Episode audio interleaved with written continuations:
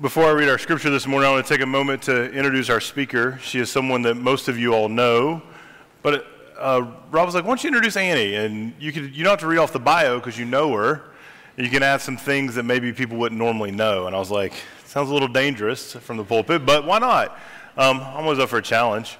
And um, the first thing you may notice, or what a lot of people ask me, is, "Is it Annie or Andrea?" So I've known Annie since I was 10, and we started dating when I was 15. And so for me, she's always going to be Annie. Although over the last five years, Andrea has become an author. And on the front of her book, she puts the name Andrea Lingle. Uh, she'll say in just a moment, I hope she says this again, or I'm going to look like a fool, but um, which won't be the first time. Uh, either is okay. So, some things you might not know about Annie. Annie was born in Vail, Colorado, but hails from Asheboro, North Carolina. She's the oldest of three children. She went to Furman for undergrad, has a BA in piano performance. She has a BSN from Duke, uh, an accelerated BSN. She took half the time to do her degree that it took me to do mine there. Infer what you will. She was also one of two recipients of the accelerated BSN program of a, a three quarter scholarship. Um, Annie is quite accomplished. Today, uh, over the last five years, Annie has worked to become a writer, an author, and a lay theologian that works, who works with us at Missional Wisdom Foundation. And 2018 was a really big year for her. Uh, her first book, Credulous, came out in April. She co edited Rooted in Grace, which is a book that Missional Wisdom put out to talk about the way forward, which is happening in February with our Call General Conference. Uh, she was a speaker at the Wild Goose Festival, was on uh, Reports from Spiritual Frontier podcast, and she put the finishing touches on her book Sunrise, which will come out uh, mid-year of 2019. Uh, one of the one of the really interesting things about being an author today and a lay theologian is that even though you're a writer, you also uh, have to work to be a speaker. And in a couple weeks, she'll be one of the speakers at UMC Lead down in New Orleans, which is an annual conference that's been going on for about 10 years for uh, theologians and uh, folks that are trying new things. And so uh, she's here today to share, and we're really excited to have her. I'm, I'm really proud of what she's done and very thankful that you're here. So, our scripture lesson for today comes from the book of Colossians, uh, chapter 3, verses 12 through 17. Hear these words. As God's chosen ones, holy and beloved, Clothe yourselves with compassion, kindness, humility, meekness, and patience. Bear with one another, and if anyone has a complaint against another, forgive each other, just as the Lord has forgiven you. So you also must forgive. Above all, clothe yourselves in love, which binds everything together in perfect harmony, and let the peace of Christ rule in your hearts, to which indeed you were called in the one body, and be thankful. Let the word of Christ dwell richly in you. Teach and admonish one another in all wisdom and with all gratitude in your hearts. Sing psalms hymns, and spiritual songs to God. And whatever you do, in word or deed, do everything in the name of the Lord Jesus, giving thanks to God the Father through him. Friends, this is the word of God for the people of God. Thanks be to God.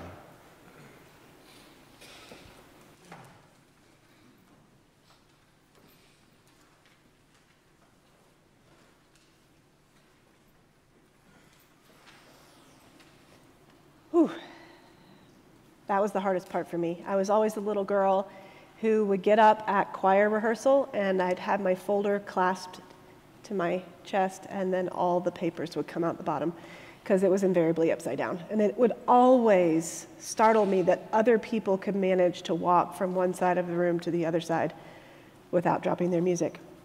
But um, as Luke said, I am Andrea Lingle. You can call me Annie, that's fine. Um, I am a writer and a lay theologian, and I do work for the Missional Wisdom Foundation. Um, did want to mention, I will be, this is the book Rooted in Grace that was put together this year. Um, I'll be doing a book study on this um, in preparation for the Call General Conference in February. It does give small groups guidance through developing skills for having difficult conversations. And as Methodists, we know that we may have some difficult conversations coming up. And it is our work to do. It is our work to do to learn how to talk to each other and to learn to open ourselves up to the conversations that are coming. Um, so, if you're interested in that, um, if you're interested in participating in a group like that, or if you have a group that would like to have its own um, small group formed around this project, uh, Patrick Knightsey is helping uh, form this, these groups. Um, as you heard, I will be presenting at UMC Lead in January in New Orleans. And um, because I am a writer and not a speaker, I asked Luke and Rob if I could please come and share some of these ideas with you first because you're my family and I, I needed a little bit of practice. So I appreciate this opportunity um, to speak with you, um, my dear family. Let us pray. God of grace, walk with us through this journey called life. Give us eyes to see beauty, ears to hear song, and the wisdom to join in.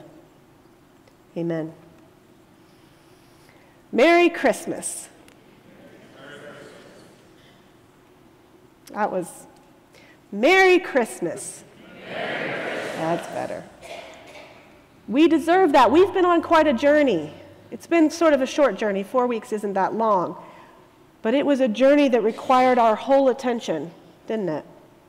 The first week of Advent, Rob started off with something kind of big. He said, I'm going to read this directly because it was big. He said, The coming Jesus is the redemptive invasion of the Christ. We should all still be sitting there figuring that one out. But that week we also heard something else. The choir sang the Rutter's Gloria. And do you remember the second movement of that piece? I had to write it down, just the title, so I'd remember to go back and listen. Go back and listen. The second movement of Rutter's Gloria. There were these little, these little pieces that Corey played on the organ, and they were gorgeous, but they didn't finish their task right away. And then the choir came in and it sang these haunting strains that refused to resolve quickly, which is the work of Advent, isn't it? Then we had a real pause, a power is out and the roads are blocked kind of pause.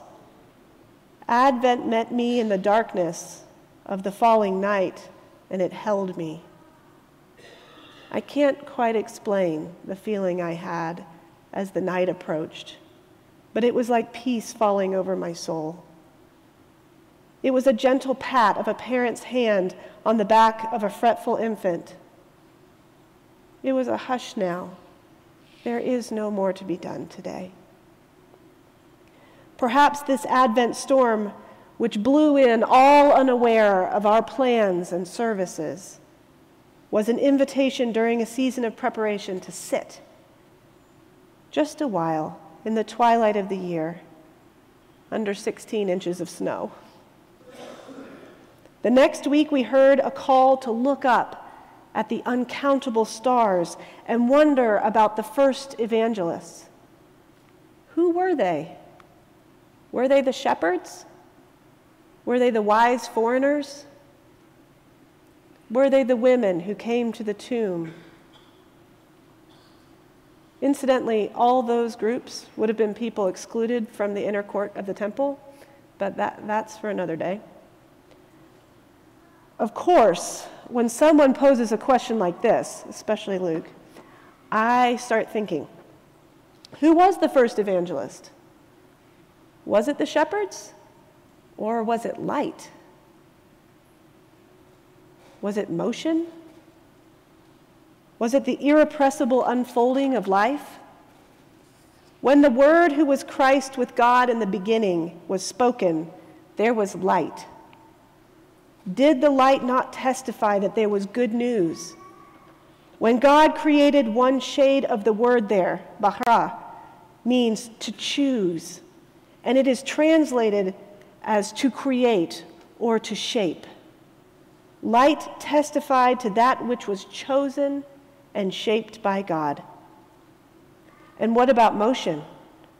As the breath of God hovered over the water, did the motion of the waves testify to the embrace of the divine? And doesn't all that was chosen and called good and very good tell the good news that something insists on life in this world? On the fourth Sunday of Advent, we were asked to consider the revolutionary act of a woman being willing to believe that peace could come in a new way. There was peace, the Pax Romana, and it came with well paved roads.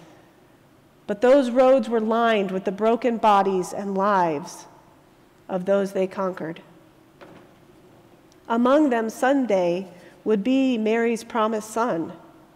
And yet, she sang out her yes to what the motion of the lapping waves has been affirming all along. God is here, even in this place, even in this time. And finally, this journey brought us to the man Joseph, who chose to love ridiculously and abundantly who showed us the place of yes.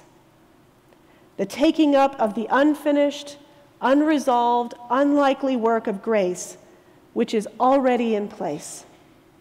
Adding our yes to the yeses of the stones and the saints that have come before us. And so when the violins and the violas and the cello stilled, and Corey shut off the breath of the organ, we blew out our candles, we buttoned up our coats, and we went home full of hope, affirmed, bearing our yes. And then Christmas morning dawned. Truthfully, it dawned a little earlier than I was prepared for it, but it dawned all the same.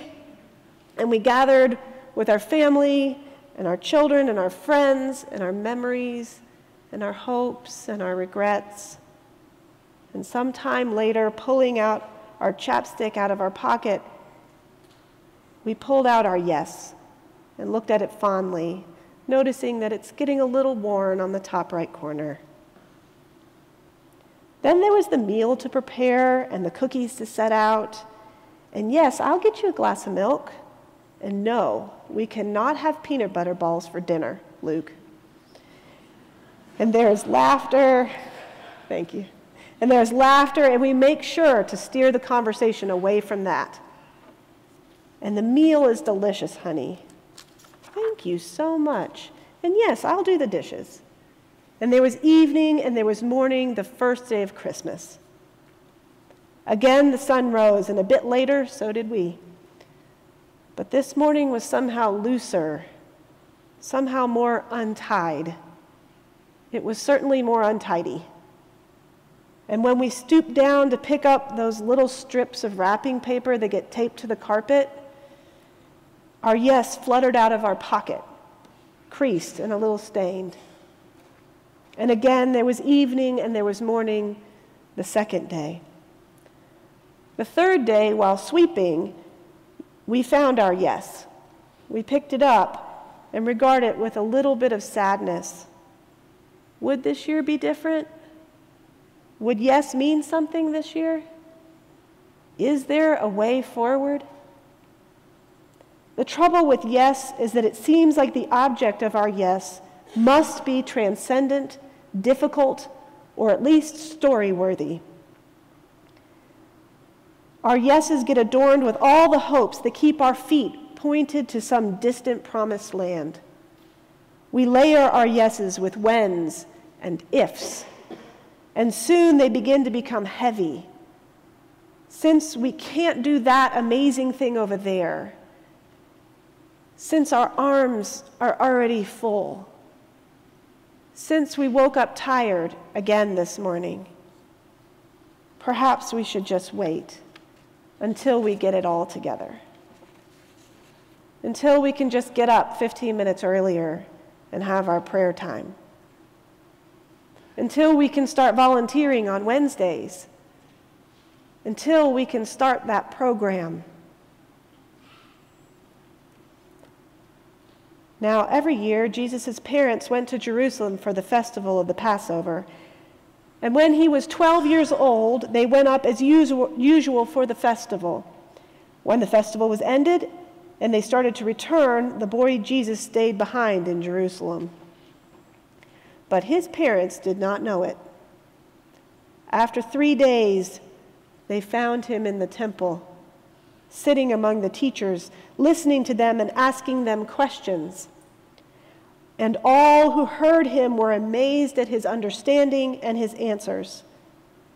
Then he went down with them and came to Nazareth and was obe- obedient to them. His mother treasured all these things in her heart.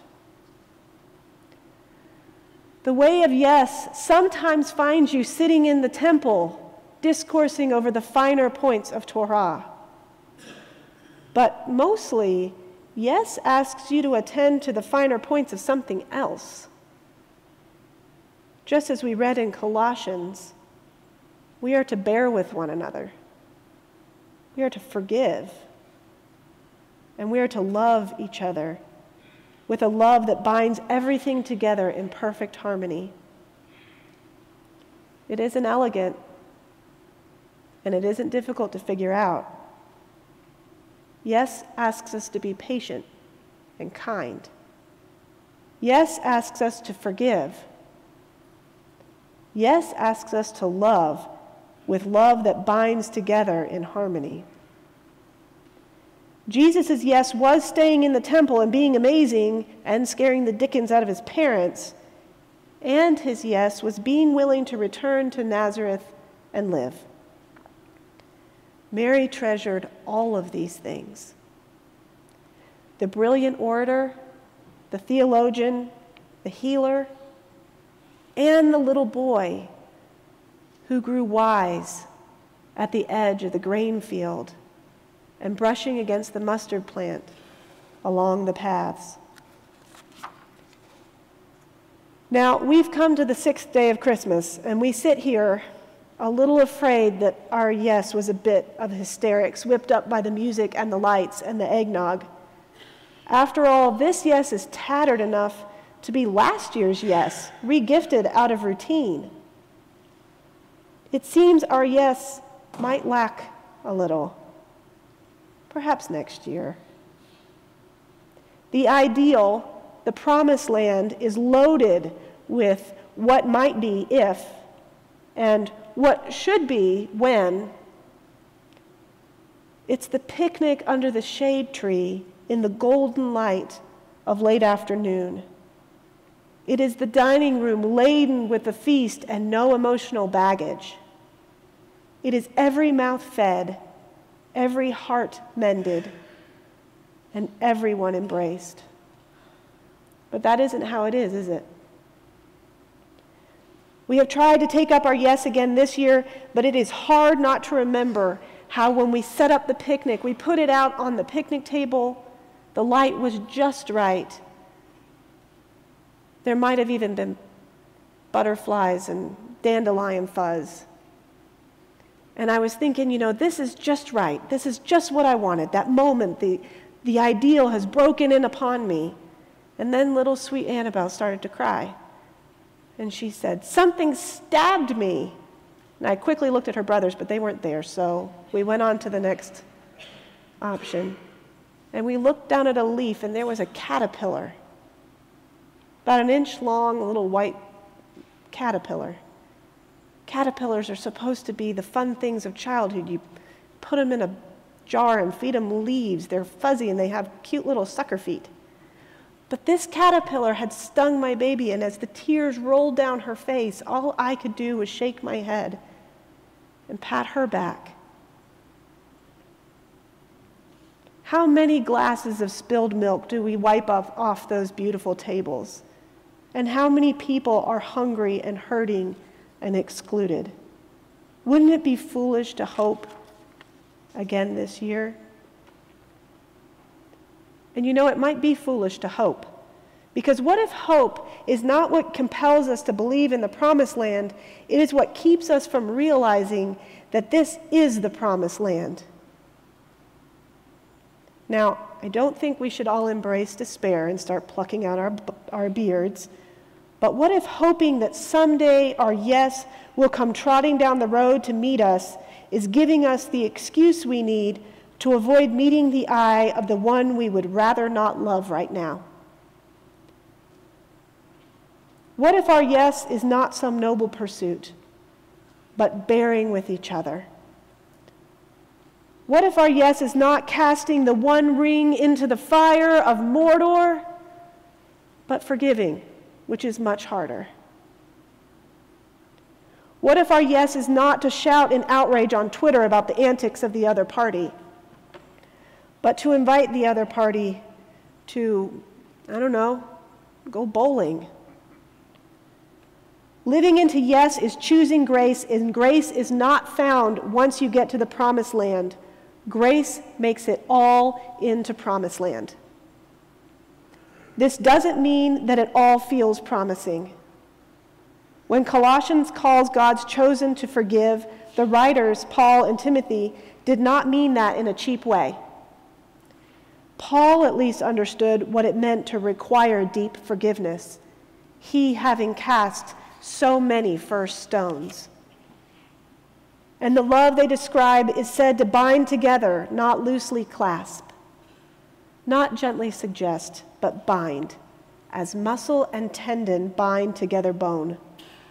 This is living strong, living tough, living in grace. This is no hero's journey, no glorious battle to win. It's not even a race to a manger under a natal star. This is a commitment to the tattered remains of the ideal. Every parent or owner of a Pinterest account understands the difference between the ideal and the real.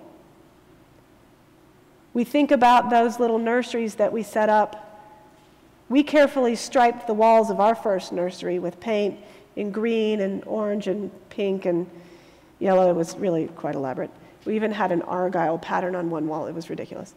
But it was nothing, nothing prepared you for the reality of walking back and forth at 3 o'clock in the morning while you're sticky and the baby's sticky and everybody's crying, and you're tough and you stick it out because that's what is yours to do today. Those beautiful layette sets, they're not about the tough work of life, are they? This is meeting the stranger with a smile, but also the one with whom things have been strained. This is taking up the great work of compassion and allowing yourself to be cared for. This is fighting against injustice and listening deeply to those with whom you have nothing in common. Taking up your yes is, as Eugene Peterson says, a long obedience. But I would say it is not in the same direction. It is a long obedience in the way of a looping, winding labyrinth, knowing when you finally get to the destination, you will just have to turn around, reversing your footprints these twists and turns seem redundant and fruitless. But yes is the way of Jesus who bore the Christ, a man who crossed back and forth across the Sea of Galilee, a man who tried a hundred metaphors for exactly the same thing, a man who walked back to Jerusalem every year, just as he did when he was a boy. Soren Kierkegaard wrote a parable in his book, Works of Love, and it goes like this. Suppose there were two artists, and one said, I have traveled the world and seen much, but I have sought in vain to find a man worth painting. I have found no face with such perfection of beauty that I could make up my mind to paint it. In every face, I have seen one or another little fault. Therefore, I seek in vain. Would this indicate that this artist was a great artist? On the other hand, the second one said, Well, I do not pretend to be a real artist. Neither have I traveled in foreign lands, but remaining in the little circle of men who are closest to me, I have not found a face so insignificant or so full of faults that I still could not discern in it a more beautiful side and discover something glorious. Therefore, I am happy in the art I practice. It satisfies me without my making any claim to being an artist. Would this not indicate that precisely this one was the artist? One who, by bringing a certain something with him, found then and there what the much traveled artist did not find anywhere in the world? Perhaps because he did not bring a certain something with him. Consequently, the second of the two was the artist. Would it not be sad, too, if what is intended to beautify life could only be a curse upon it? So that art, instead of making life beautiful for us, only fastidiously discovers that not one of us is beautiful. Would it not be sadder still, and still more confusing, if love also should be only a curse, because its demand could only make it evident that none of us is worth loving? Instead of love's being recognized precisely by its loving enough to be able to find some lovableness in us all consequently loving enough to be able to love all of us.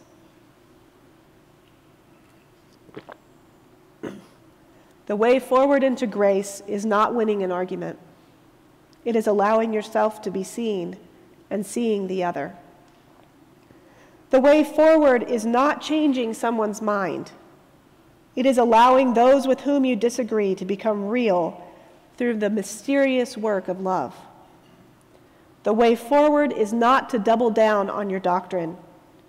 It is to find ways to enrich our hearts, to allow our doctrines to rot and be digested and become compost. Compost that can turn the rockiest ground into soil.